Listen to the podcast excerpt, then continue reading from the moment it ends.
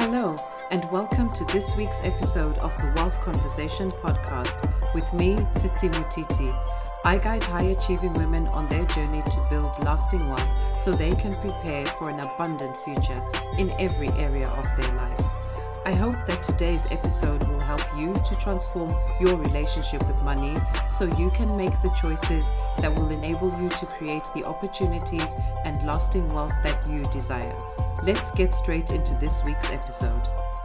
This episode is dedicated to Black History Month, which is celebrated in October here in the UK. As my contribution to this very special period in the UK calendar, I wanted to celebrate the people who I believe are making history right now in the Black community. In this episode, I'll be speaking with Patricia Chinyoka. Patricia is a highly experienced and dedicated equality, inclusion, and diversity consultant with a wealth of experience in diversity and inclusion, with the ability to influence and drive change in large organizations. She provides advice and guidance on inclusion strategies, recruitment and progression, succession planning, talent management processes, leadership support, and anti racism consultation. Patricia's varied experience includes speaking at external events, providing consultation and coaching across public and private sector organizations, including FTSE 100 companies. In her spare time, Patricia volunteers for Care for Someone, a charity she founded which supports children in Zimbabwe to continue their education. Welcome, Patricia, to the Wealth Conversation podcast. Hi, Tsitsi. Thank you so much for having me. I am so, so delighted to be here. Please, could you share a bit more about yourself and your background? I, I guess if I share about, a bit about my background, it has to include what inspires me and, and, and what drives me. Starting from um, a very early age, I was interested in, in people, um, in, in what makes people who they are. Uh, and, and I think from there formulated uh, the type of individual that, that I wanted to be.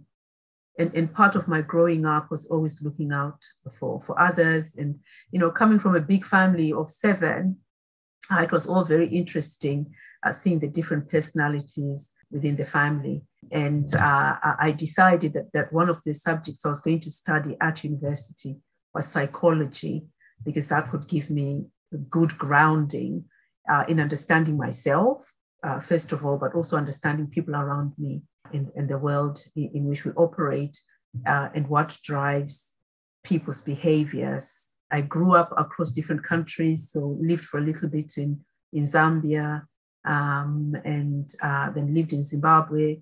Did a bit of traveling with, with my with my family.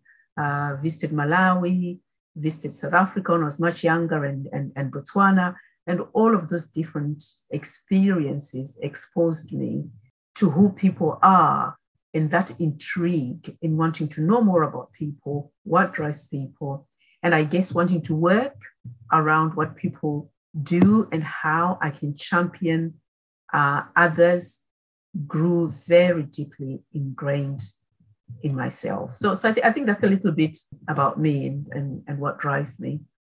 It, it's so interesting how traveling and seeing different people can make such a big impression, and not just different people, but the way different societies operate. What is it that actually got you into diversity and inclusion? I think I think thinking back to what I just described, that that innate desire to to know others, others' cultures, how they live, what drives them, what's special about them, and speaking up for others. So, you know, having been educated across countries, like I said, a bit of, you know, growing up in Zambia, uh, the cultures were quite different to how I was brought up in Zimbabwe. Uh, in, in, and I, I, noticed, particularly in primary school, some behaviors that I, I didn't like. Uh, and from a very young age, from the age of nine years old, I, I began to speak up on behalf of other students in my class that I felt were a bit quieter uh, and weren't always able to, to stand up And from that age, I, I became confident in approaching the class teacher to talk about things that I felt were, were not going right and that needed to be fixed. That, that, I, I look back to those years now, I'm really surprised as to how I mastered that confidence to, to be able to, to do that. And, and growing up and, you know, and going into psychology, I, I wanted to work in HR. Uh, I wanted to, to be there to support others, but also to be a voice for the employee, although the role of HR is impartial. And so, you know, you're, you're, you're looking after the employees, but you also have the obligations to ensure that uh, the organizational policies uh, are being uh, uh adhered to. And through that role in HR, uh, we started to talk more and more about diversity and inclusion. And I realized with the passage of time that I wanted to champion people's rights. I wanted to be a, an advocate.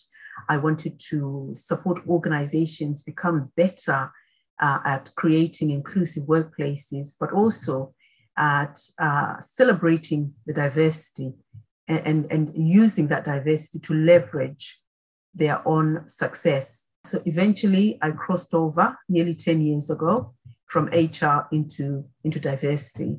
And, and that's where I am today. And I absolutely love and enjoy what I do. You work for business in the community. Could you tell us a bit more about the work you do through business in the community? Yes, so I am an inclusion lead. Uh, my role includes managing a team of uh, inclusion advisors uh, and I also work with a portfolio of organizations who engage with uh, business in the communities, race, gender, age, and, and, and well-being campaigns. And these organizations include uh, the Foreign Commonwealth Development Office, uh, Santander Cabinet Office, Royal Air Force, uh, nationwide. So it's a real mix of private and, and, and, and public sector organization. And on a day to day basis, I uh, advise on their inclusion priorities and, and, ambitions. I support organizations develop or enhance their own inclusion strategies. Uh, and, and, this includes recruitment, progression, uh, development, uh, or just any advice around how to, to be an, inclusive uh, organization and, and with regard to, to, to the audiences uh, that, that I work with, it includes providing expertise and resources and consultation to executive committee teams. So these are board level uh, and, and, and uh, senior leadership teams, diversity and inclusion practitioners, HR, uh, diversity champions, employee resource groups or employee networks. Uh, so a real mix uh, of different types of uh, contacts that I work with across all of these uh, different organizations. I also uh, design and, and deliver training uh, that ranges from inclusive leadership to privilege and intersectionality, as well as um, unconscious bias. Although you know the, the, the critiques are out there around unconscious bias, and people feel that we all, as we all have biases, it's, it's something that we can never uh, get rid of, and that's true. Uh, our biases are there, we need them, but it's how, how we manage those biases. And one of the things that we are doing at the moment is designing a program around conscious inclusion. And so moving away from unconscious bias and more into how organizations and individuals can consciously think about their behaviors, but also how they, they make decisions. Uh, I also convene roundtables, peer learning forums, as well as public speaking. So, so quite a huge spectrum of what I do in my current role at Business in the Community. Uh, but, but I think the overall aim of Business in the Community is to support organizations become the best they can at responsible business and this goes beyond diversity. So looking at the environment, the communities in, in which organizations operate so they can do the right things for those communities. Oh, there's certainly so many pieces that need to join up, isn't it, to create those those environments where people can thrive and not just people from the same background, but people from from different backgrounds and even different ways of of thinking. You know, I just listening to you, I'm just like, how how do you manage to get all of that done? But I guess that's why you need a team. yes, it's, it's it's a really busy role. So you know, uh, business in the community does amazing work, but but we are we are not many in numbers as, as employees, but you know we, we deliver a great deal across the, the UK and, and also into our, the global arena. So you've mentioned uh, briefly quite a number of companies, but you know different sizes, different industries. Um, and when we talk about diversity and inclusion, we're talking about people from different backgrounds, different uh, ways of thinking, different biases as well. What are some of the inclusion strategies that um, you have seen work well in some of the companies that um, you've supported so far? So I think just just listening to you talking about the different diversities that that you know people bring to the table, um, and so intersectionality is really a, a, an interesting concept.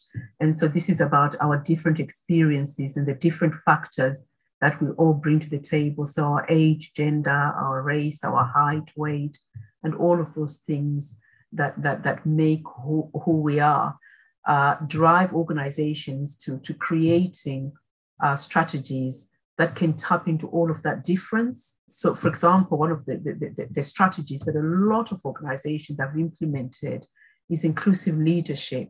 The, these are programs or approaches that organizations use to develop senior leaders, people managers, um, line managers around how to be an inclusive leader, how to listen to different voices, how to uh, harness the power of all of that difference that, that you highlighted. Uh, so, people coming from different cultural backgrounds, different religious backgrounds, people coming from different um, sexual orientation backgrounds, people with disabilities, people of different age groups. Uh, and, and I think that inclusive leadership is one of those uh, that upskills leaders and enables them to be able to manage all of that difference uh, within the, the, the, workplace, but also to create to create an inclusive uh, environment where everyone can, can uh, thrive. And the other one is around inclusive language. We are talking a lot at the BITC uh, and I think beyond around inclusive language, making sure that what we say uh, to others, how we address others, how we might refer to others is inclusive. And, and, and with a caveat here, because sometimes people may say things that may offend others without realizing that it's offensive. But, but inclusive language goes beyond what we say and how we refer to others into the recruitment arena so the advertising is very important to have inclusive language that can tap into women, into others who may think differently uh, to us. For example, using the word strong in an advert can actually put off women. So there's all these different types of uh, words that can be used that may deter others from uh, applying to an organization. Other strategies include challenging unconscious bias, uh, having a culture that is transparent. Often, when you talk to employees, one of the things that they talk about is they don't know what is going on in an organization and they read things in the press or they read things on their websites that haven't been communicated to them. So, communication is one of those strategies that is really, really important as part of that inclusion. Mentoring and sponsorships very, very important. And a lot of organizations are, are, are, working around this and, and ensuring uh, that these are key strategies that are developed, but that are also sustained so that organizations are not having one off programs that yield uh, nothing. But if they're sustained, if they're embedded, they become a way of how an organization operates means that everyone that comes into the organization feels supported, particularly minority groups. So people from Black, Asian, minority ethnic backgrounds always talk about how they they want to be mentored, how they want to be sponsored, because they feel that they don't always have the same opportunities as compared to their white colleagues. Allyship, very important that organizations have allyship strategies as part of their inclusion strategy, uh, which helps again to have senior leaders that can champion and advocate for minority groups. And what has become quite clear following uh, the death of George Floyd last year, uh, organizations creating race strategies. Uh, it's been wonderful to see uh, the commitment and leadership by a lot of organizations who've gone on to develop race strategies. And, and also, there's been an increase in the recruitment of people from Black, Asian, minority ethnic backgrounds into some of the key positions to, to offer expertise and to help drive forward uh, race strategies. And I think the last one, I mean, there's so much out there, but I think the last one I'm going to mention is cultural awareness. Uh, very important that organizations uh, are developing that, and that a lot of the organizations we work with have these uh, strategies in place because they help to build cultural intelligence, which is key in, in their ability to support and upskill managers around inclusive leadership skills. Thank you for sharing those with us. Um, I think the ones that really stood out to me, in fact, the first one was the inclusive language, because the financial services industry, where I spend most of my time in my, my nine to five, the language that we use, especially in advertising, it for a long time has been whether it's on purpose or not, seemingly directed at male customers from a certain background. And so, as companies are working towards this inclusive leadership and people are getting into roles that are potentially paying them a bit more than his, historically they would have expected to get paid. When it comes to making their money work for them, they don't know where to go to because no one is talking to them and i've heard that from a lot of women especially that you know i don't know where to go to these places don't want me simply because of like you said an advert that they've seen or language or even images that they've seen in in advertising which don't don't portray them and then that in turn makes creates this vicious cycle where communities as a whole are not leveling up because they feel that they can't use certain services or that they can't be at the table um, when decisions are being made. I know you've also set up a charity that supports women in Zimbabwe. Why is that important to you? And um, what specific areas do does the charity focus on? Uh, so I set up Care for Someone charity back in 2001. Um, and it's it, the core at, at the start of the charity was supporting children um, continue their education. And we focused on girls at the time. But with, with the passage of time, as we visited the girls in their homes, we were finding boys there. And so we realized that actually, whilst we wanted to just focus on girls, it was unfair to educate the girls and leave the boys out. So we started supporting across all, all gender. And the charity delivers a number of projects. So the first one, which I've just mentioned, access to, to education, uh, which focuses on school fees uh, and anything related to, to education. And the second project is a skill center uh, in which we're supporting motor mechanic apprentices and also have uh, sewing classes for those interested in learning how to sew. And, and this is to enable them to then, when they qualify, get jobs or start their own small enterprises. And I think the third project, which is really, really exciting, is Women of Zimbabwe, which launched in April 2020, right in the height of COVID 19. And I was inspired to, to launch Women of Zimbabwe by the stories that were coming from women in Zimbabwe who were reaching out to the charity and asking for help in the form of food aid. Um, and I, I reflected and I, I realized that the charity is quite small. We don't have the funding. to be able to supply or to support the women with food aid, but rather that if we offered mentoring to help them a enhance their own businesses because some of these women were saying that they had businesses but that their businesses were struggling due to lockdown restrictions they were not able to to go out to sell. And also to to support those that had ideas but didn't know how to get started with their own businesses.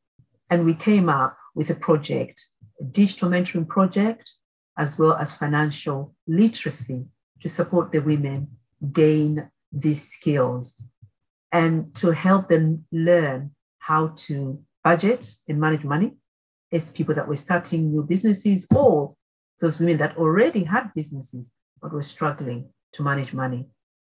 And the digital aspect was supporting them.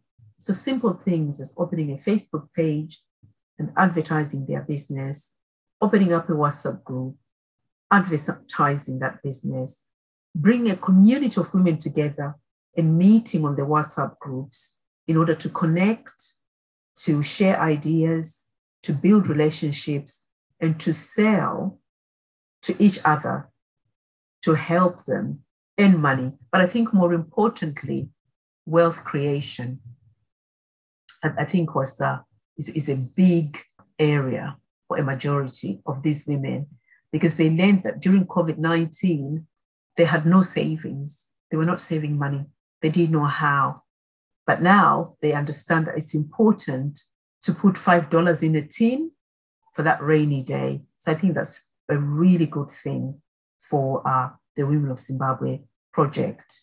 And the other thing that is do, doing for the women is it's building their confidence to help them fulfill their potential and continue to, to earn a living. But just going back to that point I stressed about connecting with other women and having this community uh, selling approach where they advertise to one another and sell one another has really, really been successful. Since we launched, uh, we've had women start a, a, peanut butter project in Kwekwe, very successful. And we've also had women in Ruwa making detergents. So they buy products and they make different types of soaps and washing powder. Um, and currently, the women are discussing setting up a land cooperative. So very proud of, of women of Zimbabwe. And you know, we're just looking to the future and hope that there'll be there'll be more success. I'm really proud um, that we we are where we are uh, today with the project. And thank you to yourself as well, Tsitsi, for coming to talk to the women about finances. And, and we hope to bring you back to talk about wealth creation. I think it's really important that, you know, they can continue to understand money. Oh, it, it was my pleasure. I'm so amazed that in such a short space of time, you've been, you know, the community has been able to achieve such things. And it just goes to show the power of bringing people together and using each other's strengths and resources to to create this this wealth that you're talking about and even if it just starts with little savings to protect you for the next unexpected event that might be round the corner. You know i agree with you covid really exposed a lot of people not just in zimbabwe but across the world. And you know to have someone to say look hey let me help you to make sure that if this happens again you are not kind of you know in this in a similar situation is is such an amazing thing. So well well done for for doing that. And um I, I feel like you you're taking everything that you've you've you're doing in the corporate space and taking it out into the community as well which is which is fantastic looking back on your journey so far what advice would you give to your younger self about operating in different environments where there may not be many people who look like you? Wow, that's a really, really, really good question. I would tell myself to be more bold. I think I certainly, when I was much younger, was quite bold, particularly, you know, describing my years in primary and secondary school.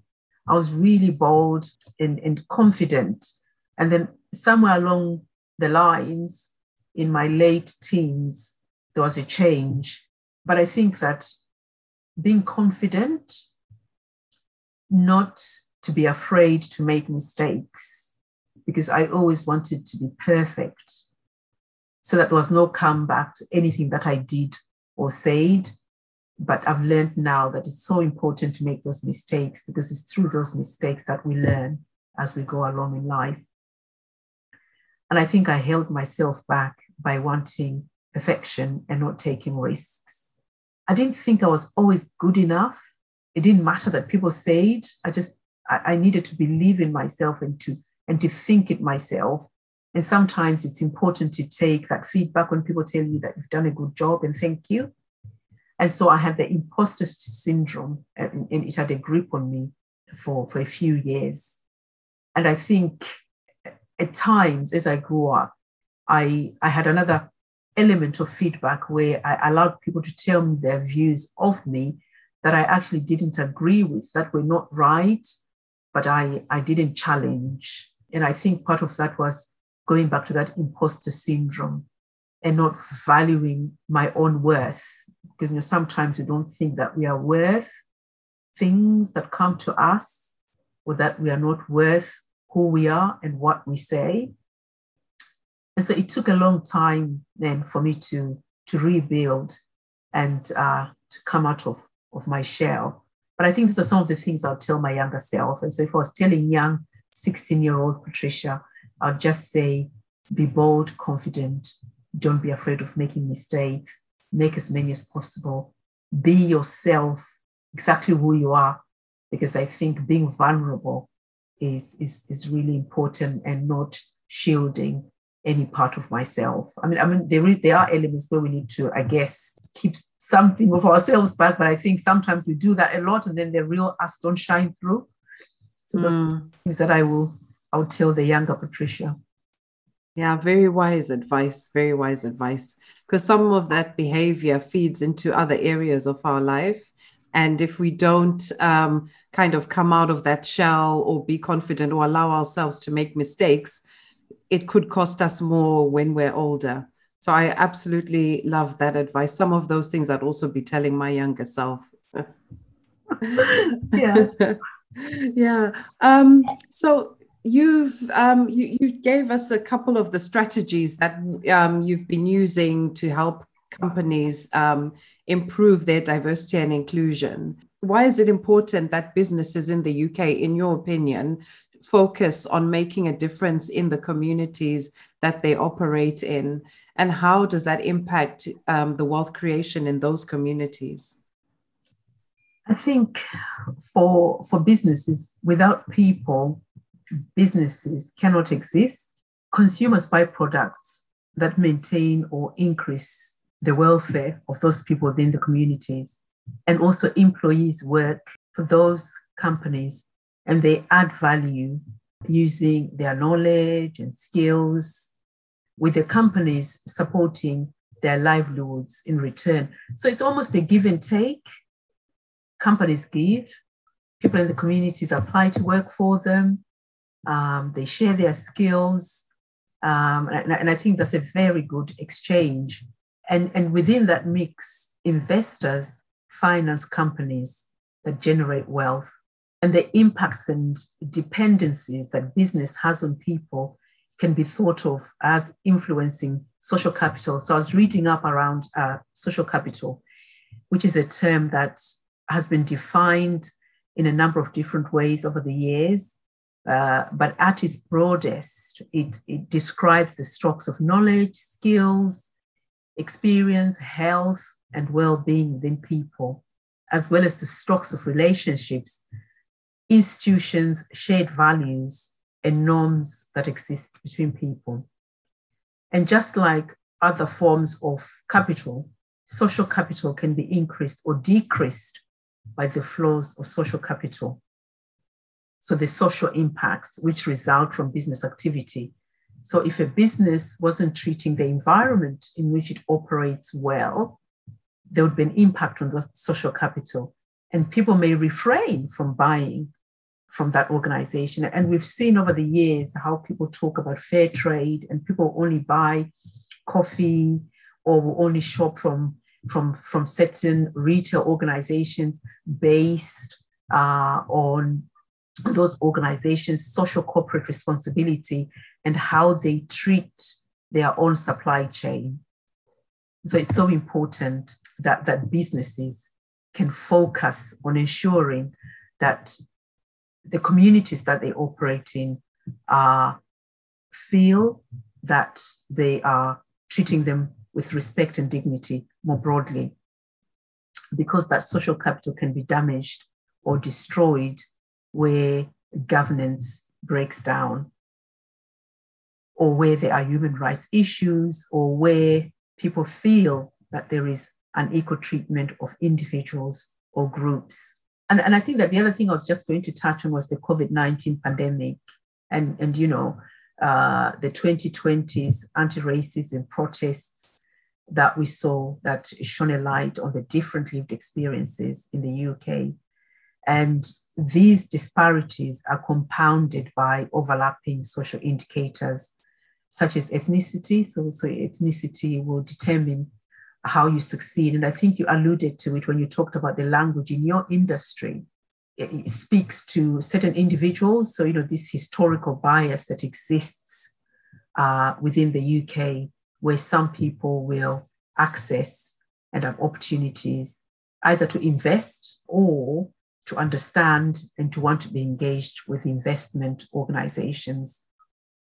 And those indicators include what type of ethnicity they come from. But you know, if we think about the low pay, housing, health, and other disparities that exist, it's important that organizations can harness the, the, the workforce from within their own community so that when they're recruiting, for example, if they are recruiting from London, which has 40% people from a Black, Asian, minority ethnic background, that they are well represented because that is how they are supporting that, that community.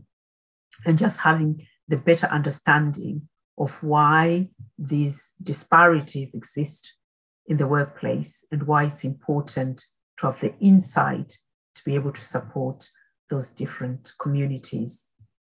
Yeah, there's there's definitely a lot of work to be done and a lot of things to to think about. But um, you know, I love the fact that you've alluded to that whole social capital and how everything is actually linked together and one decision it, it's actually like a domino effect. It will impact every area of the community, every area of the supply chain, and ultimately will impact the, the wealth creation, whether it's the profits of the organization or the income that the employees make or the taxes that go into the community to help support the community. So it is really important that um, you know, in my point of view anyway, businesses are aware of the impact they have in the community, which is why I love the ethos behind business in the community. Yeah. Um, you know, it, it, it makes complete sense to me. yes, it does. It's, it's, you know, and we do great programs. So we, we had a program that was uh, working with organizations to support communities that are struggling. And over the last year, uh, the organization has uh, donated laptops through other organizations. So we coordinate organizations and linking them in, into communities to give back to those communities because those communities are giving them skills and expertise. Um, so it's, it's, it's, that exchange I talked about that is really important. Yeah, which ends up being win win. Yes. Oh, Patricia, thank you so much for sharing. I know it's just a small part of everything that you do, um, but I'll definitely uh, be finding another excuse to bring you onto this podcast.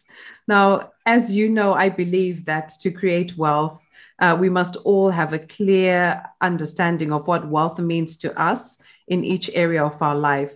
So, in a few words, please could you share what wealth means to you in the following areas of your life physical, mental, spiritual, social, and financial well being? Yes, so um, I think if I can just put it all in one, I think for me, starting from the physical, it's, it's about making time for small walks and reflecting as I walk about what shadow I am casting. And by this, I mean, what's my legacy? How am I communicating with my own family, with my community, with my colleagues, and you know, more broadly in the work that I do?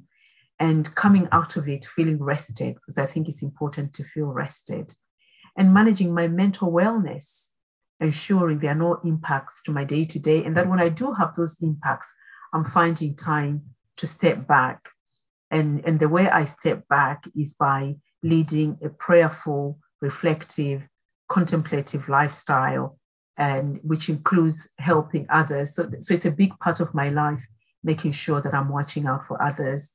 And it's, you know, connecting with so many people, particularly now, I am loving now. I am super, super interested in the different Twitter spaces conversations that are going on. I don't know if you've heard of them. Tsitsi, but there are these amazing Twitter spaces conversations that are happening. And I am talking to people from Tanzania, from the US, from Brazil, just connecting across the globe and, and having fun with it. But as part of that fun, we are all supporting each other to fix our, our communities. And also managing my finances. That's really, really important. So the work that I do includes me asking people to donate, but I also give as part of that financial uh, well being. How I spend my money is so important to me. Where I buy, what I buy is, is, you know, has become a huge part of my life over the last 20 years. And, and, you know, my health is really important, making sure I'm rested, I'm eating well, uh, and, and I'm having moments of reflective time and taking small walks um, is really amazing. Thank you. I love the being aware of where you're casting your shadow. That is that is my biggest takeaway from this today because yeah, it, it, it that that's what life is about, isn't it? How are you impacting other people, um, those who are really close to you, people in your community, the people you work with? Yeah, I love it. I love it 100%. Patricia, how can people um, get in touch with you if they want to find out more about business in the community or if they're considering supporting your charity? Yes, so, so I think I will base it on the charity. Uh, so it's uh, they can people can email me uh, at info at careforsomeone.org.uk we are always on the watch out for mentors and you know for anyone that can support with skills knowledge you know building digital uh, businesses uh, that's so critical in this day and age. Okay fantastic. I will put um, that email address in the show notes um, so it's easier for people to to find it i just want to thank you once again for being on the podcast and also for the work that you're doing here in the UK with businesses, but also the work that you are doing with um, the communities back home in Zimbabwe. Um, I know that every step you take, wherever your shadow is being cast, you are definitely leaving a, a lasting impression. Thank you so much, Tsitsi. I've really, really loved doing this, and uh, thank you. Thank you for listening to this week's episode. Connect with me at The Wealth Conversation on Facebook and Instagram so we can continue the discussion. Also, if you're ready to define what wealth truly means to you, then go to thewealthconversation.com and download the Wealth Cornerstones Guide. Until next week, stay focused on becoming the designer of your financial future.